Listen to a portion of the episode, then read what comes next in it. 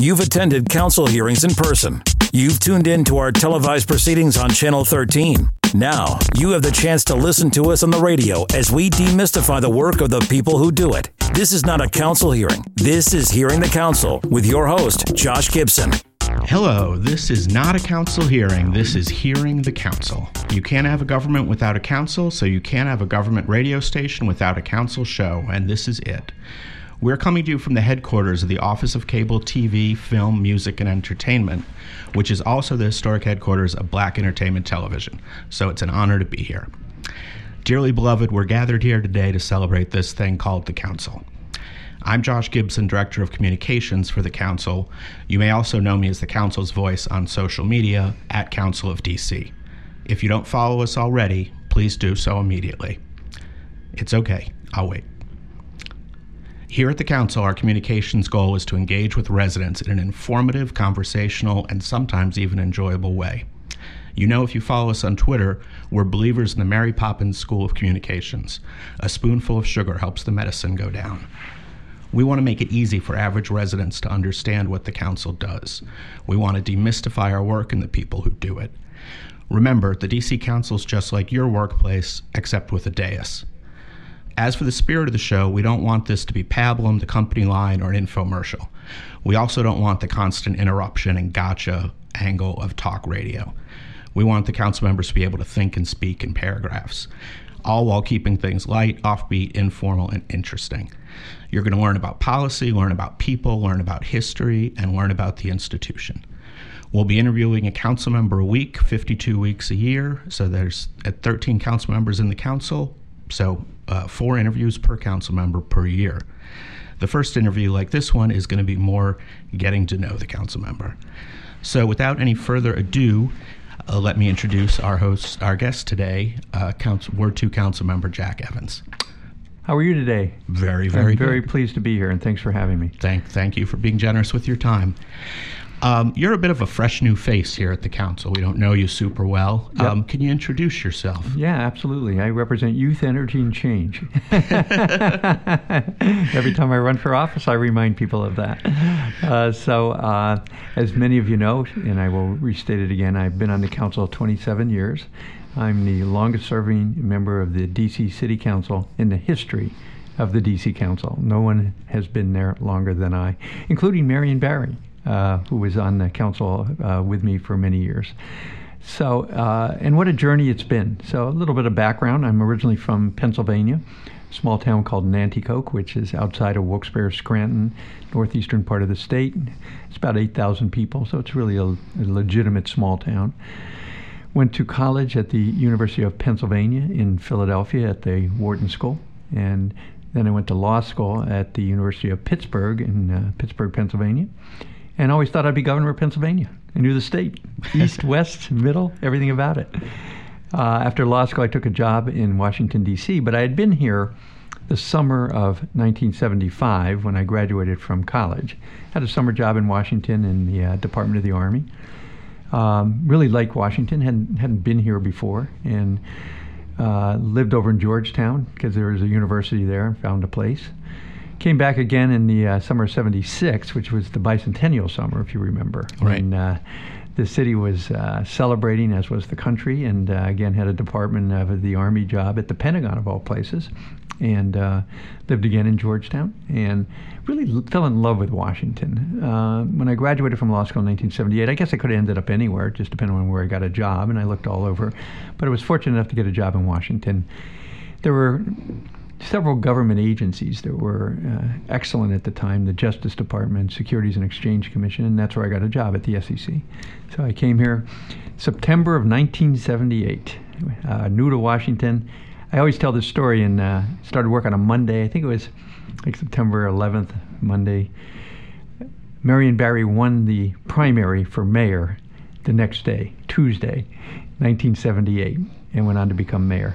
So, your, your first day of work tends to get lost in the history of the mayor's achievement. Well, always say uh, Marion Barry was uh, the mayor or mayor for life, so to speak, the entire time I've been in Washington, D.C., and had a great relationship uh, with him. Uh, he was one of my uh, uh, one of the people I really admire a lot. And we're going to be unveiling a statue to him, as you know, uh, at City Hall on uh, March 3rd. So um, from there, what happened? Uh, came to Washington, worked uh, at the SEC, and politics that was always my fascination, my hobby. Uh, other people do what they do, paint, ride horses, whatever they do. But politics was what I did when I wasn't working. So I immediately kind of fell into local politics, became uh, part of the John Wilson organization in Ward 2. He was the Ward 2 council member back then, and right. I remember uh, Linda Green and Linda Grigsby, a bunch of people like that, and we were all part of, part of uh, his outfit. And um, that was my introduction to uh, local DC politics. And uh, here we are 40 years later and i'm uh, still hanging around here we are now back to where you grew up, what did people around there think of Washington, D.C.? I don't think they thought of it at all, to be honest with you. Uh, Nanticoke was a small coal mining town in a place called Wyoming Valley, which was a coal mining area. In 19, when I was growing up there, I was born in 53, so the 50s and 60s were, you know, small town America, but the mines were dying and and that's really what happened in that whole area of the state. The mines ended for lots of reasons. Uh, the, the there was anthracite coal, which is hard coal, not to go into a lot of detail, but they stopped using that everywhere. And when my congressman Dan Flood was able to keep that alive in uh, in the military, but once he, he was no longer a congressman, it just ended. So it became a very depressed area. And so I think a lot of people in that time period were, you know, just trying to make a living, basically. And uh, yeah, tough area of, of the world today. Yeah, do you get back much? Uh, not often. My parents have both passed away, and I uh, don't have many uh, cousins or anybody left. Uh, I go back to high school reunions, uh, so every five years or so. And again, uh, during the most recent presidential campaign had gone up one or two times, and it was it's, it's a t- Pennsylvania is a Democratic state, but what struck me at that time. Uh, two years ago, I was a big Hillary Clinton supporter. Uh, I was a delegate for Hillary, an elector for Hillary. Go up there, and uh, there were nothing but Trump signs. And as you know, Pennsylvania went for uh, Don Trump, and uh, it's an yeah, interesting well, if dynamic. It's coal country. Yeah, and and exactly. That would do it. Yeah, that would that'll do it. So, yeah, so it's a great place to grow up. Uh, I'm I'm glad I'm in Washington. No, I came here and uh, fell in love with it, and here I am. Yeah, well, it's a, a pretty good gig to uh, roll into a high school reunion and say that you're the Ward 2 council member, presidential elector. Uh, I, I, need to start saying that at my reunions. There you go.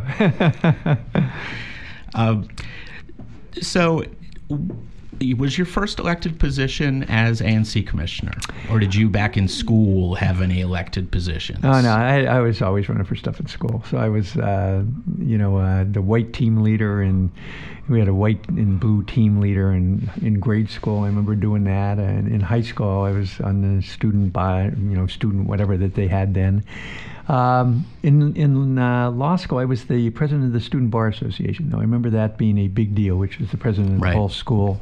So you, you can see I was always running for stuff like that. And, it's in the uh, blood. It's in the blood. And then when I came here, um, again being part of the uh, Ward 2 organization, my my first elected position uh, was the uh, precinct representative in uh, precinct five in Ward two to the Democratic uh, local Democratic State Committee, and uh, so I did that, and uh, then some of my neighbor, neighbors talked me into uh, being the uh, ANC commissioner in uh, Dupont Circle where I lived at the time, ANC 2B07.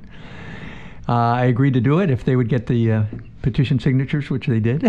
got me on the ballot, and no one else ran, and I won.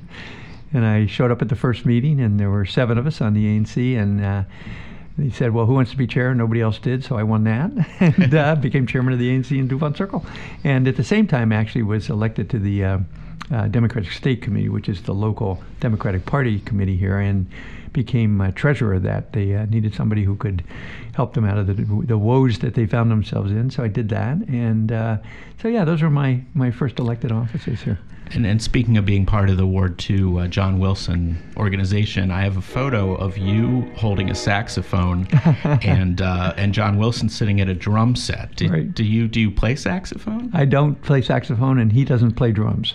Ah, so you, you, guys drums. were just playing around, we and were, someone caught we, it for uh, yeah, posterity. We were uh, at one of my uh, I think it was in 1992. It would have been. Uh, I was first elected to the council in '91. A special election had to run again in '92, and that was. I think we did that at Franklin Square. We had a little band there, and they were taking a break. And I remember John sitting at the drums, and it was during the President Clinton era, if you Okay, remember when so he played the saxophone. saxophones were a big deal. No question. So I picked up the sax, and somebody took a picture, and uh, the rest is history. We could both say we do play those instruments. Sure, exactly. Who would know? So it was a lot of fun, though. Yeah. So, so what do you think uh, Commissioner Evans would say to Councilmember Evans? What do you think? What do you think? How would he grade your work, and, and what would he maybe wish was different? Well, I'd, I'd say this: when I was an ANC commissioner, uh, uh, again, and the chairman in, in Dupont Circle, it was one of the great jobs I, I had. Uh, you, what it did is it, it gives you the opportunity to figure out why things are the way they are. You know, and you walk out your door and you walk down the street, and why, why are things this way? Why is that sign there? Why is this building there? Why do things happen? When you're on the ANC, you are really in the grassroots politics of your neighborhood. And I found that to be fascinating. And back then, we had a lot of battles going on. Uh, I remember the Sure. Brookings Project. It was development battles, and we were successful in really preserving DuPont Circle, which at that time could have been overrun by large-scale development projects, and put in an overlay zone back in the 90s that has led DuPont Circle to be what it is today. And what I was fortunate enough when John was uh, uh, the council member, and then he decided to run for chairman of the council in uh, 1990 and was a shoe-in, and, and he won. And it opened up a seat. And back then, you didn't have a lot of open seats on the council. So I decided to run, and uh, as did 15 other people in Ward 2. And so we had 16 people in the race. And I remember it, it's a good lesson. I, I won by, uh, I think it was like 256 votes. So it was a close election, and uh, we out-organized everybody. It's the best I can say, and somehow we managed to pull it off. And uh, we had to run, as I mentioned, uh, a year later in the in the regular election cycle, and uh, I ran unopposed, which was great, and then uh, been there ever since. And so, I think as a, you know, I meet and talk with my ANC commissioners all the time. Just today, I was meeting with uh, Will Kennedy Smith from uh, Foggy Bottom, chairman of the ANC down there. And, you know, uh, what what ANC commissioners would say to a council member, you know, always focus on what's important that got you there. Local stuff. That's important. Yeah, and I like Tip O'Neill. You know, all politics is local. I always say the most important street's the one in front of my house. Absolutely. And you have to remember that. You could be the greatest legislator in the world, the smartest person, pontificating about great issues. People don't care at the end of the day if the pothole is not fixed, or the sidewalk's not fixed, or the tree is not trimmed, or you don't take care of things that are very important. So I think that's what Councilmember Evans would hear from uh, from uh, ANC Commissioner Evans is Yeah, if you go two days with- without trash pickup, uh, none, Yeah. of, none of the big uh, budget Yeah. uh, billion dollar questions mean anything. Nobody mean doesn't matter, and, and that's why I make a point of every year I go to every ANC in my ward. We have six of them. I go to every citizens association meeting in my ward. Go to every business association meeting in my ward, and uh, and, and there are other kind of or bids, etc. Anytime there's an organized meeting, I try to get to one of them a year, and then uh, a whole host of other events that happen around the ward. So being out in the community is really, really important to get the feedback of what are people thinking, what's going on, how does this all work. So it's, uh, but you have to like it. I mean, if you didn't like this job, it'd be crazy to do it. Yeah. but I love it. Do you? This is a question that I always have in the back of my head. Uh, who do you think makes for a better council member, a former ANC commissioner or a former council staffer? Oh, that's a good question. I think they both bring a lot of strengths to the uh, to the table. Uh, again, an ANC commissioner has had that experience of in the community, what's important, how to how to navigate. Uh, but a council staffer knows the process of how the council works, and I think either one of them can learn the other. But and they both bring a skill set to the council that, that's important. So uh, we have uh, we've have both on the council. You know, if I go through the members, you know, you have a lot of former ANC commissioners and a lot of former council staff. Our chairman exactly is is both. Right, the You know, chairman, and, and I'm blanking. There's a second one. There are only two, I think, in council history that have done both. Have done both, yeah. yeah and it, it, those are good, good perspectives. Yeah, yeah. Um, now, your political views, I think more than any of the other council members, can can fairly easily be summed up. You're, you're socially liberal, you're business friendly. How? What in your background got you to that place? Um, I would say socially liberal and fiscally responsible is the best way to describe it. And business friendly is an interesting observation, but yeah, um, I would say the experience has gotten me there. Um, and on the social side, uh, again, living in Washington D.C. as long as I've have, you know, going back 40 years, and watching how the city developed has really formed how I view the world, and uh, how to help people uh, who are struggling, people in need. Uh, I think is something that uh, uh, that that has come to me over the years. And again, coming from a you know a middle class background in Pennsylvania and seeing the struggles that lots of people had and the diverse community that I grew up in. And again, the diversity in my area where I grew up was ethnic. You know, it was Polish, Italian, Irish, you know, Protestants, Catholics, all kind of competing to see how we can run this valley together. And in Washington, you have a similar type of, not necessarily those ethnic groups, but similar types of groups, you know, competing to see how we can run this city. So, and and I think uh, certainly uh, I've been the leader on the council, without a doubt, in the gay, lesbian, bisexual, transgender community. And I think, again, a lot of that developed by being on the ANC with a number of members who are from the gay and lesbian community and the struggles that we all face together and how to promote that. And I remember the first bill I introduced when I got the council in 1991 was the sodomy repeal, and it failed. And uh, look where we are today compared to where we were then, and uh, have led that fight uh, along the way because you, you recognize, we get to know people, how you know, all of these things are human rights that we struggle so much for. On the fiscal responsibility, I think where that comes from is I was there when the train hit the wall. I was on the council in 91. I right. was there in 95 when it, the city literally went bankrupt, when a control board was imposed, and realized how fragile this whole system is for us. Now, today we're doing spectacular. But we're not doing it by luck or chance or wow, how'd that happen? Tony Williams, Linda Cropp, Nat Gandhi, myself, who were the team in 1999, who took a city that was literally in bankruptcy and put it to where it is today.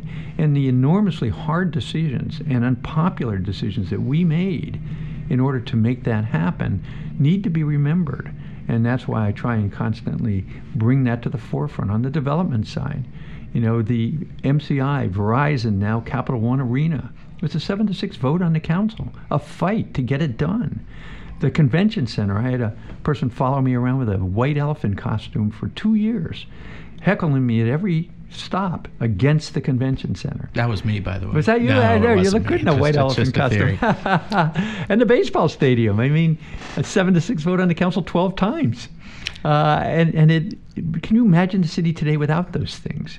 But Yeah. the arguments and the fights that we had to get them done, and the economic development that that produced, and the revenue then that came from that economic development that now goes to the school budget, to the Sure. human services budget. So it's all intertwined. But I always like to say to people, it's very fragile. You can. I was here when we flipped this thing right over, and you could flip it over again if you're not careful. Now you named a number of seven six votes that hindsight shows us were the right uh, the right decision. Can you think of any seven sixes that went the wrong way?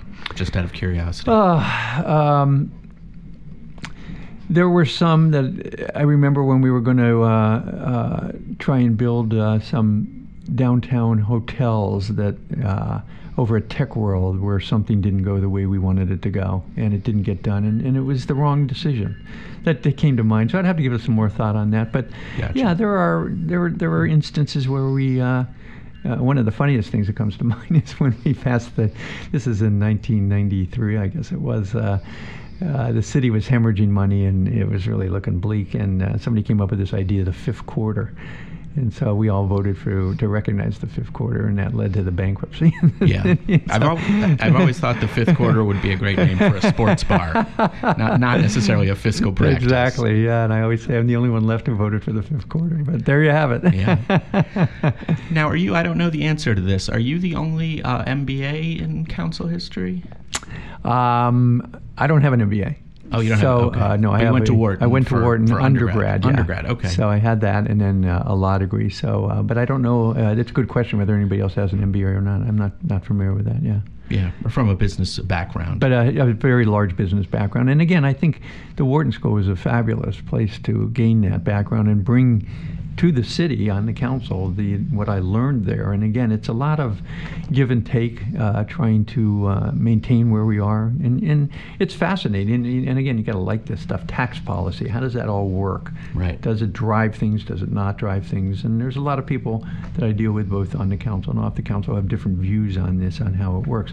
But I always say, at the end of the day, it's hard to argue with success. I mean, we did take a city that was in the Baltimore, Cleveland, Detroit category and have made it without a doubt the most dynamic city in America today, whose finances are really the envy of every city, county, and state. So we did something right there. And the biggest challenge I see as we go ahead, though, is we're spending an enormous amount of money in this city, $14 billion a year now, for a small population of about 700,000 people. It's the most money per person of any jurisdiction in America. Right. So why can't we get certain things right? Why do we still struggle with a school system that is a relatively small system? We only have 80,000 kids with the charters and DCPS combined. That is the most recent nightmare, one out of every three kids shouldn't have graduated last year. How can that be when I'm spending two and a half billion dollars a year on this system? Or in the human services area, why do I have homeless people on the street when I'm spending over three billion dollars a year in that cluster? So what are, what are we doing wrong? And the answer always at budget time is, well, if you spend more money. Do, do you really think if I gave the school system another billion dollars that that would be the cure-all? Or is it we're not spending the money that we are spending wisely? It's not doing, it's not having, we're not moving the needle. So if you look at the school system in particular over the last 10 years, we spent 20, 20 uh, billion dollars and we haven't moved the needle. So what happened? How did that? Where did we go wrong in that? And you know, the definition of insanity is doing the same thing over and over again, expecting a different result. Exactly. So how do we change that paradigm so that all the resources we're putting in have the effect we want it to have? That's what I try to convey to my colleagues. You know, we don't we celebrate the win is we got more money. The win should be we change the result. Right, and it's it's difficult to get uh, bureaucracy to perform more effectively, Yeah. more efficiently, more intelligently. And that It if, really if someone can figure that out, I mean, with all the oversight the council does, Right. and the hours of hearings, you Yeah. know, that the eye is on the ball. Yeah. Uh, but it's it's just difficult to to enforce that efficiency. Absolutely. And then I see it in Metro. As you know, now I'm chairman of the board of Metro, which is a, a council appointed position to Right. get onto the Metro board and then uh, have become chairman for the last two and a half years now.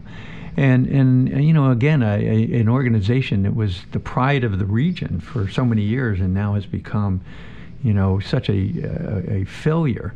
And how did, how did that happen? And how do we turn that around? And what's happening over at Metro with, you know, our workforce and our management and even the board itself? So it's been a, today, though, right now, the time period and I just want to say it's such a historic time for Metro.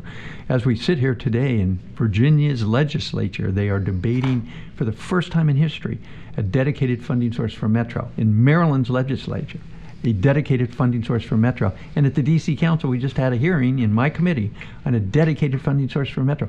This is the most seminal moment for Metro since it opened in 1976. And so let's hope we can make this happen. Right. I mean, I think Metro now is kind of DC in the 80s, that it kind of hit rock bottom Exactly. as, you need to before you begin a recovery. Great analogy. And hopefully, in I don't know how much time, you can tell me better 5, 10, 15 years, Yeah. it will be doing what the district is doing now from a- a, budget standpoint. Yeah, that's what we're hoping. Yep. So, so back to your, uh, not to obsess on it, but back to your tenure. I, I did a little research, and uh, Councilmember Nadeau was 11 when you were elected to the council, uh, and Councilmember Trayon White from Ward 8 was 7. How do those interactions go when you have been there for over two decades? They're new, you're different generations. Uh, how, how does that work out? So far, so good. And again, I've seen a lot of people come and go in the uh, 27 years I've been there. And uh, I have found most of my uh, colleagues to be uh, excited about being here, involved, and uh, and and I enjoy working with them. And certainly, Brianne is in the office next to me. She represents Ward One, which is the ward next to mine. And uh, we have worked together on a number of issues, and I find her to be uh, very engaged. And uh, when someone comes across that way, it's easy to work together. Uh, and same with Trayon. Uh, I just was with he and uh, Wanda Lockridge, who I've known for Wanda and I go back 20 years together. Her husband William, who's passed away, was a great supporter of mine as well. And and we were talking yesterday about a number of things happening in the city and in Ward 2, Ward 8, and how we could work together on that. And again, I, I find it exciting when you have uh, what we started out joking at the beginning of the broadcast youth, energy, change. That's what these jobs are all about is making sure there's excitement and things don't get stale and boring. And so the new energy that uh, younger people bring on the council, I think, works well with having experience as well. So you don't want everybody new, but you don't want anybody old either. Right. So I think you have myself, uh, Phil, who's been around a long time, uh, Mary Cheh, believe it or not, is the third uh, most senior member on the council. So you, uh, oh, and Vince Gray, of course, uh, my longtime right, friend right. Vince Gray, who has been here forever, uh, not necessarily in the government, but uh, I've known him going back to 1991 as well. Uh, you need that kind of experience. Uh, that can then interact with some of the new ideas. So I, I found it to work very well. Right. Now, um, so your tenure on the council is already old enough to drink in Washington, D.C. uh, in 2021, your tenure will be old enough to run for the Senate. So this is a new show. Can we make a little news? If we get statehood, will you declare now that your council tenure will run for one of two uh, D.C. Senate seats? No, I'm, Yeah. I'm, I'm very happy. I'll be honest with you. I'm very happy being on the council. I uh, uh, and representing Ward Two. So it's not even like I'm going to run at large or something else. No, um, I ran for mayor twice, um, and and I'm glad I did. It was uh, a fabulous experience to travel across the city, particularly running for mayor, uh, which is a high-profile uh, job. Meeting people, understanding how the city works. So on both occasions, uh, it was a real education for me and uh, an opportunity for me to meet and share my ideas with people. Um, but I think those times have come and gone. You know, at uh, age 64, uh, I'm, I'm very content where I am as head of the finance committee on the council, playing a you know senior role in many ways and being on the Metro board, which I find fascinating. I was just elected recently as the Democratic National Committee man, so I'm now a member of the DNC, Democratic National Committee, and get to play a role maybe in national politics, which I'm also very uh, very interested and excited about. So yeah, no, life is good. How, how will you know when your time in public office has come to an end? I think when the voters uh, let me know that,